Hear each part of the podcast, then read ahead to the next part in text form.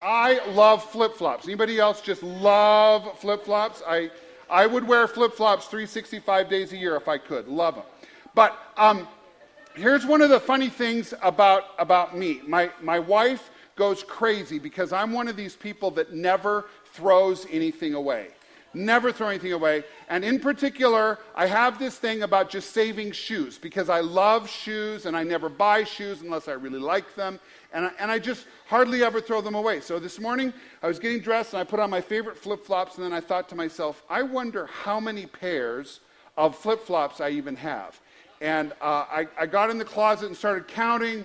And uh, I was actually surprised. I thought I had more. So I, I think maybe my wife is throwing them away and I haven't noticed. Because I only found 11 pairs of flip flops. but I have been I have been collecting shoes from my youth, and I just don't throw them away, especially if they're my favorites. And I brought some of them to share with you this morning. Because um, I, I really love my shoes. And and in the 80s, okay, some of you are too young to even remember the 80s. Some of you weren't even born in the 80s. That's cool. But I was a super cool dude in the 80s. And this is one of my favorite pairs of shoes. Love these. These are vans. You guys remember vans? And uh, five, six years ago, when all the skateboarders started wearing vans again and they, they reissued these, I'm like, I said to Chris, I got to get myself a pair of vans because I love my vans. And so we'd go out shopping for vans, and, and she'd say, no, just no. And, and she wouldn't let me she wouldn't let me buy a pair of vans so every once in a while i'd pull those out and wear them just to get under her skin and uh, this was actually my first pair of vans look at that no i don't have a purse because in the 80s real men wore pink remember yeah, we, we were wearing pink. And, uh, and so, listen, listen, this is awesome. A week ago, I made up my mind I was going to buy myself a pair of vans, regardless of what Chris said. So uh, I, I, I, went to the store. There's a new store in Bozeman called Shoe Carnival. Have some of you have been there? And I went shopping and I tried on a bunch of pair of vans. And Chris found a pair that she said were age appropriate. So I bought the age appropriate vans. They're just gray. But they're vans, right? And, and they're age appropriate. Okay, can I show you one more pair?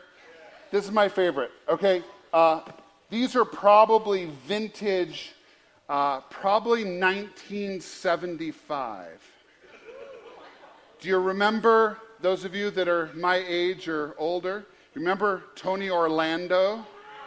Check these out. and they still fit. That's what's hilarious. I don't still wear them. They're, they're in our crawl space, and uh, they just come out on special occasions. oh, man yeah, those aren't going on today. No. So today we are continuing uh, our summer series on the names of Jesus, and today uh, we're on our third message in this series, and we're talking about the name of Jesus being the Son of Man. And I really do have a point for all these shoes, and, and the point is this we're, what we're going to discover as we unpack this name of Jesus the Son of Man, we're going to discover that Jesus walks in our shoes. Jesus walks in our shoes. Or, or in his case, maybe he walks in a pair of sandals. In fact, I was uh, looking at that picture today and I was thinking, um, those sandals look pretty good. I need to find myself a pair of those, something like that. Uh, but Jesus walks in our shoes.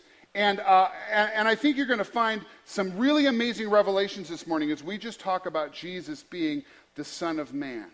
And I want to get started this morning by just asking you a couple of simple questions. First of all, do you feel like Jesus gets you? Do you feel like Jesus gets you? Or, or maybe I could say it this way Do you think Jesus understands you? Does he get who you are? And maybe a more difficult question would be this one Do you think that Jesus approves of you? That's kind of a difficult question because I, I think that most of us live with a deep, abiding fear that at the end of the day, Jesus disapproves of us. And I, I hope that by the end of my message today that you will find that that assumption, if you are holding to that, that that assumption is blown apart. Because Jesus is the Son of Man.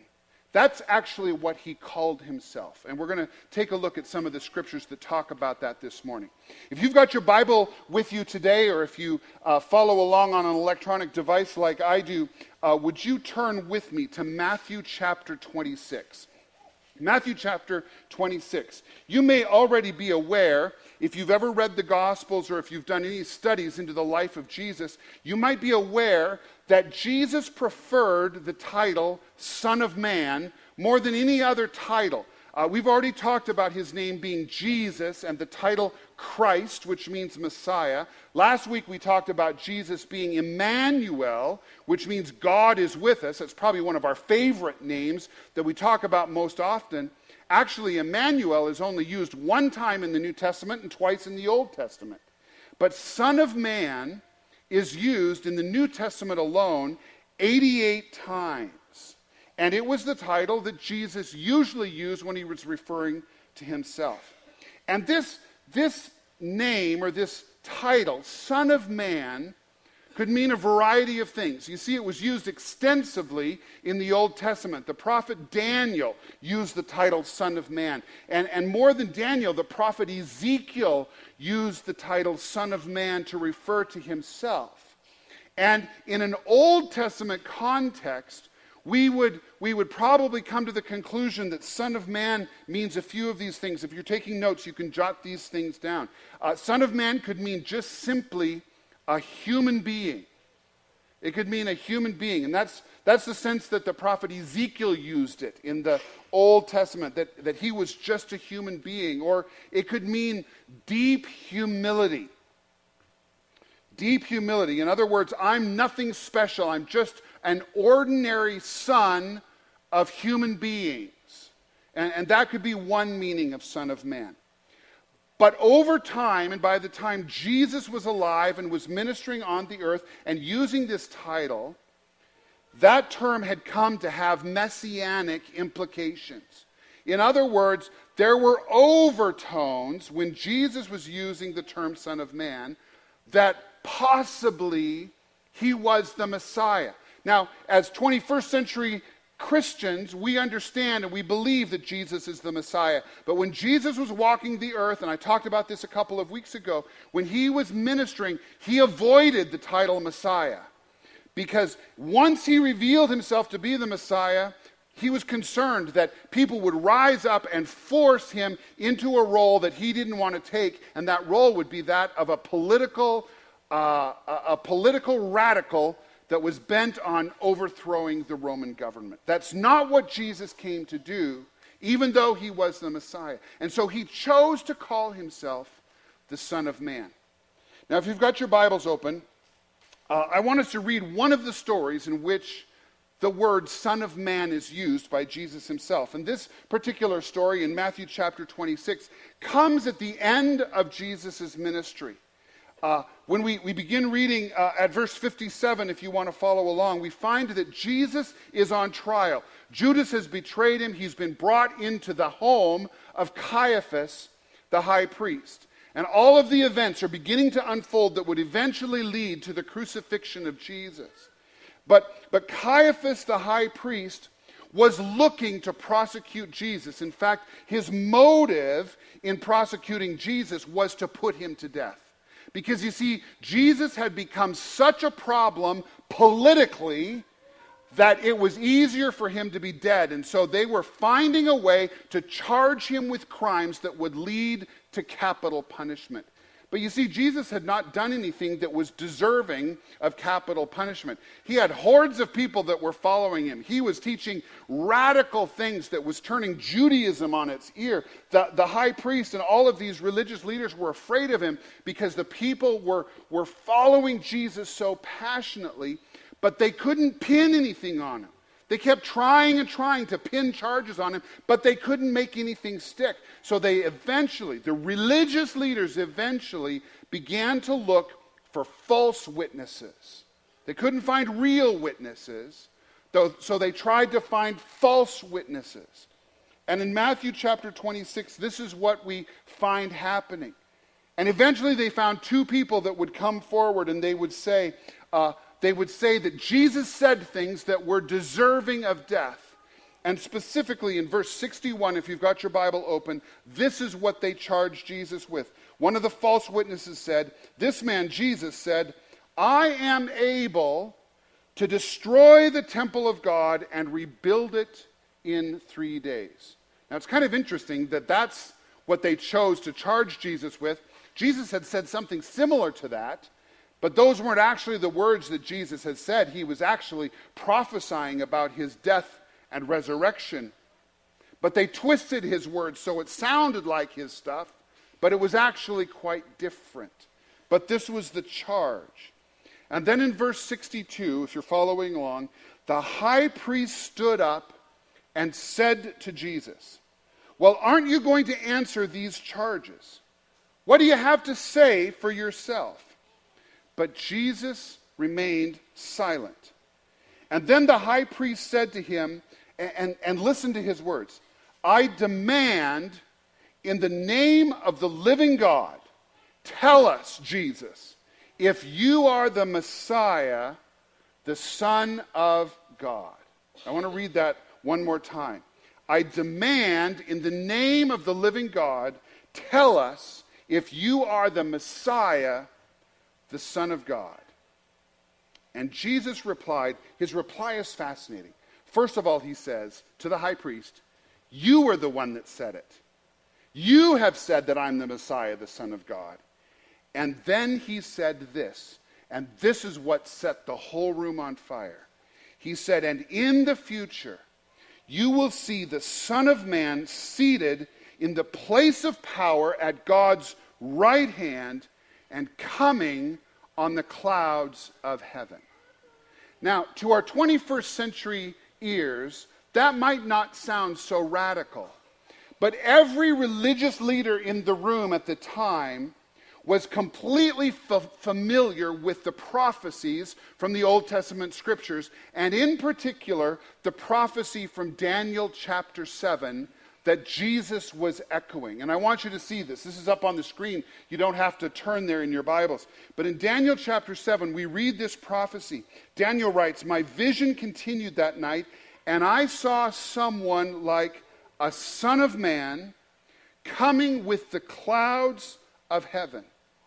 He approached the ancient one and was led into his presence.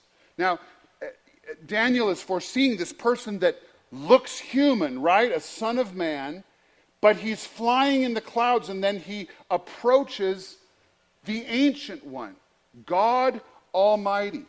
He goes on to say this He was given, the Son of Man was given authority, honor, and sovereignty over all the nations of the world, so that the people of every race and nation and language would obey him. His rule is what? Eternal. His rule is eternal. His kingdom will never be destroyed.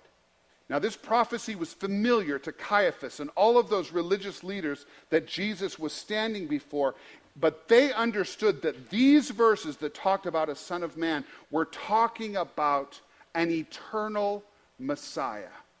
And when Jesus says, In the future, you will see the Son of Man seated in the place of power at God's right hand and coming in the clouds of heaven, Jesus was saying, I am that person that Daniel saw. If you've got your thumb in Matthew chapter 26, take a look at what the reaction of the high priest was. Verse 65. Then the high priest tore his clothing to show his horror, and he said, Blasphemy! Why do we need other witnesses? You have all heard his blasphemy. And then he asked the crowd, What is your verdict? And they all shouted, Guilty! He deserves to die. They had finally found the charge they were looking for that Jesus was claiming to be the Messiah. If you're taking notes this morning, you can jot this down. Jesus affirmed that he was the Messiah that the prophets had foreseen. Jesus affirmed that he was the Messiah that the prophets had foreseen. If you weren't here two weeks ago when we talked about Messiah, the Messiah just means simply means the anointed one. But when we look at the prophecy of Daniel, we understand that this Messiah is all powerful, that he's an eternal ruler, that he is this extraordinary Son of Man, yes, but he's clearly like God. And Jesus was that Messiah. But when we talk about Jesus being the Son of Man, we find that he's so much more. And here's some things that I want to share with you this morning. Several other scriptures from the New Testament that talk about the humanity of Jesus. One of my favorites is from the first chapter of the Gospel of John. It says this in verse 1. You may be familiar with this verse. It says, In the beginning was the Word, and the Word was with God, and the Word was God. And then in verse 14, we read this And the Word, God, became what? Became flesh and dwelt among us. You see, Jesus walked in our shoes. Jesus walked in our shoes. And I like to imagine that Jesus probably wore vans just like my gray ones. I, I, this morning, I, I, was just kind of imagining what if Jesus went shopping at Shoe Carnival with the disciples, okay? And, and they were looking at vans, and Jesus is trying all these vans, and, the, and, and, and Peter, you know, he was always the impulsive one. What if Peter, uh, you know, came up to Jesus and said, I think, Jesus, you should get the red checkered ones. Those, those are cool, you know? And then one of those women that was always with the disciples, she would say, Jesus, get the gray ones. They're more age appropriate, you know, because he, he wasn't a kid anymore, you know. Uh, but listen, Jesus walked in our shoes. He walked in our shoes. Listen, listen to this verse from, uh, from Philippians chapter 2. It says, Jesus, though he was in the form of God, did not count equality with God a thing to be grasped or held on to but although he was God, he emptied himself by taking the form of a servant and being born in the likeness of men and being found in human form, he humbled himself. Jesus walked in our shoes. I got a little carried away. Jesus walked in our shoes. Do, do, you, do you understand what this, what this implies? I remember, I remember in my late 20s, before I got married, when the reality of the humanity of Jesus began to pierce my heart. I was, I was struggling with being a single Christian man in a very fallen world, and I was struggling with all of the things that single people struggle with the temptations and the desires and the loneliness and, and, and all of the stuff that is so difficult to deal with. And, and I was studying the Bible one day and I began to read about the humanity of Jesus and how he didn't grasp to his deity, but he humbled himself and became a human being. And it dawned on me, I, I, was probably 28 or 29 years old, it dawned on me that Jesus was affected by the same things that I was affected by. He was single until he died. We, we know from history that Jesus was probably about 33 years old when he was finally crucified. He never married But, but he went through all those things that we go through in those periods of our life. And he was just like me. It changed the way I thought about myself. It changed the way I thought about Jesus. It changed the way I lived my life because I realized for the first time that Jesus walked in my shoes. And in those days, those were the shoes I was walking in. And, and it was Jesus that got me. He understood me. And he didn't reject me or turn away from me because I was struggling with a bunch of stuff that was difficult to deal with. This is one of the scriptures that Jesus brought to me in those days from Hebrews chapter 4. Look at this. I love this one. It says, Since then we have a great high priest, this is Jesus, who has passed through the heavens. That's lofty language, isn't it? Jesus, the Son of God, let us hold fast our confession. For we do not have a high priest who is unable to sympathize with our weaknesses, but one who, in every respect, would you say every respect with me? One who, in every respect, has been tempted as we are, yet without sin. In every respect, friends, he was tempted just like you. He was tempted just like me, and he didn't sin. When I read this verse, it just changed me because I realized Jesus walked in our shoes. Jesus walked in my shoes, as nerdy as they might have been back in the 70s. Jesus was walking with me. That's sick and wrong, somebody said.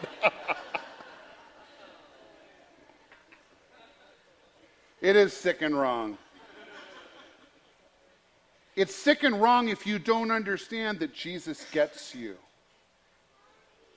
It's sick and wrong if you don't understand that Jesus has lived where you live and he's able to completely identify with you. But he gets it. I was thinking this morning about a movie that came out in the late 80s. Uh, kind of an interesting movie. Some of you may remember it. It was actually a, a, pretty forgettable movie. It was called The Last Temptation of Christ. Do any of you remember that movie? Uh, it was a Martin Scorsese film that came out, and uh, in, in looking back on it, most people that follow the movies will admit that this movie was just a bad movie. It was poorly done, it was boring, there was nothing particularly interesting about it. But the topic of the movie was the humanity of Jesus Christ. And the film writers had written this story imagining what kinds of temptations Jesus must have struggled with. And, and they got this movie all done, and, and I, I believe that they realized that nobody was going to see this movie because it was just so boring. And, and so what they began to do is release trailers out to the media that would offend Christians and it showed Jesus fantasizing about sexual encounters with some of the women that were in his group of disciples. And, and it was very offensive, and, and Christians all over the country got all worked up. And, and I was in one of those churches that went down to the local theater, and we were picketing, don't show the last temptation of Christ. And what happened is the movie makers were very, very clever by, by working up all the Christians because what we did is provided them all with a bunch of free advertising, right?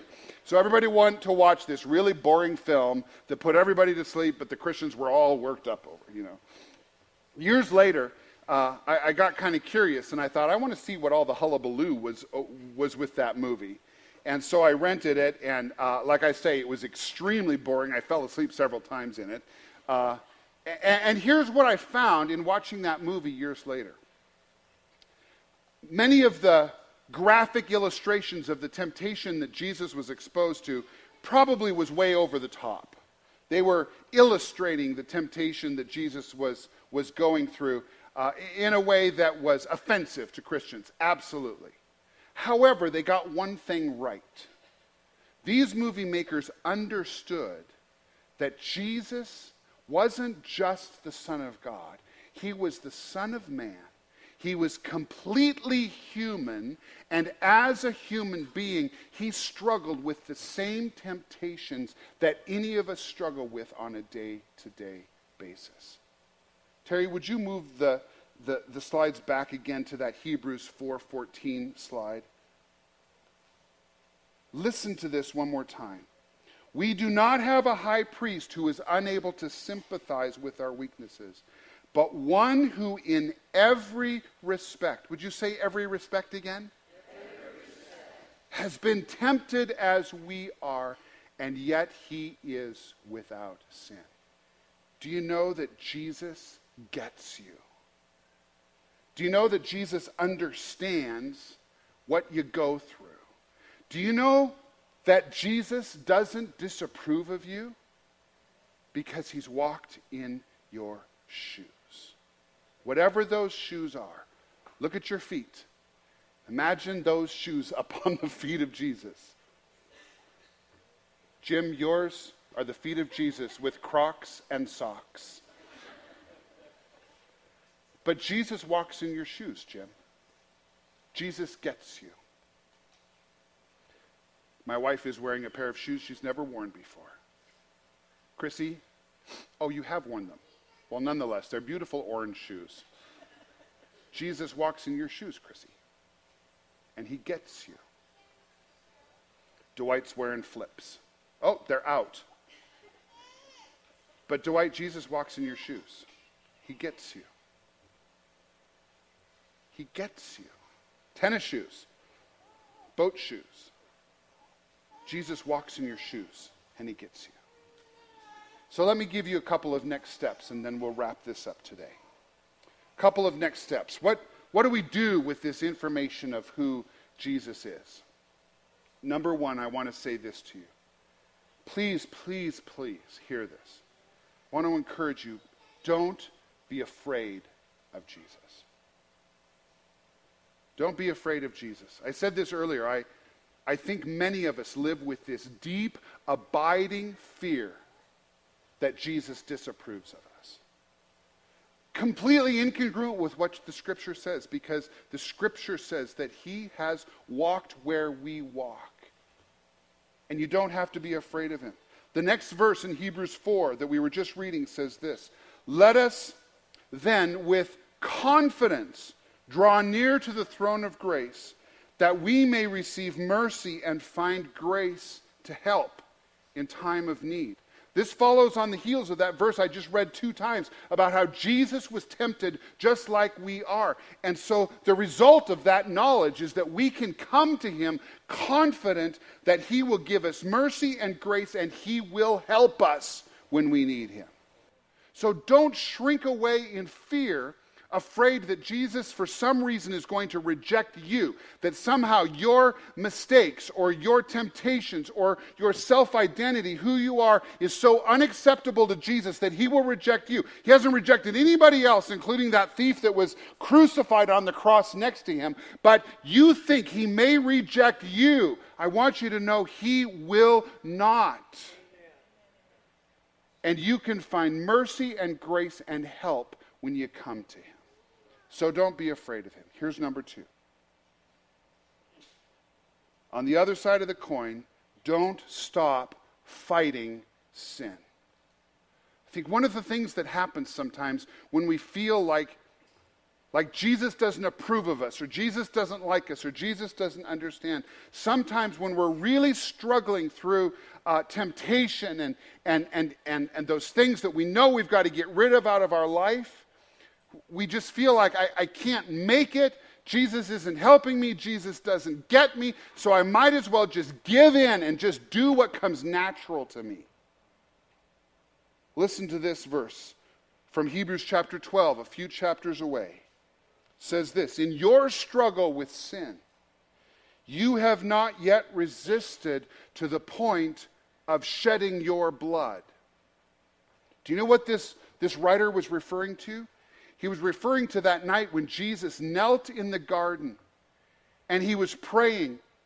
And you know what was going on in his mind? He was, he was tempted to quit the mission because he knew that God was calling him to give up his life. He knew that he was going to go to Calvary and he was going to die a death of crucifixion, the most brutal death that anybody has ever invented in their minds. Jesus knew that was his fate, and he was praying to God, Don't make me do it.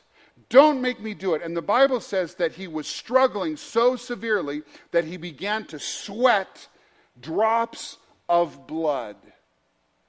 And his temptation to walk away from the mission God had sent him on was so great that he literally bled out of the pores of his head. And what Hebrews 12 says is, you can do it. You're struggling with temptation. You're struggling with sin, yes, but you haven't bled over it yet, so keep going. Why? Because Jesus will help you. He will give you mercy. He will give you strength. He will give you grace if you just come to Him and keep working, keep persevering, keep praying, keep resisting the devil until he flees from you. You can do it. Because Jesus will walk with you. And in fact, He's walked in your shoes ahead of time. And He'll strengthen you to do it. Scotty, you want to come and, and, and band, if you would come, we're going to sing this song. And as they do, can I just ask you this question? What would your life look like? Listen to me carefully. What would your life look like if you lived in the understanding that not only is Jesus walking with you, but he's walking in your shoes with you? What would your life look like? Are you tired of struggling? Are, are, are you tired of feeling tempted and feeling like you just give in over and over and over and it's the same struggle all the time? Are, are you tired of feeling like Jesus doesn't get you or he doesn't approve of you? Are you tired of that rat race? Can you just imagine with me how different life would be if you grasped on to the reality that Jesus is walking with you in your shoes. That's who he is. That's who he is. He's the Son of Man. And he didn't come to lord it over us, he didn't come to make us all feel guilty and condemned. He came to walk with us. It's good, isn't it? Don't you love Jesus? Let's do this. Last Sunday, we had a great prayer and worship time at the end of our service last week. Many of you stayed and just uh, loved Jesus together. Many of you received prayer up here at the front. And uh, I, I just have all week long had a, had a sense in my heart that lots of people today just needed to rest in the presence of Jesus. And and, and that's what we're going to do. So I, I want to ask you will you just put your things aside?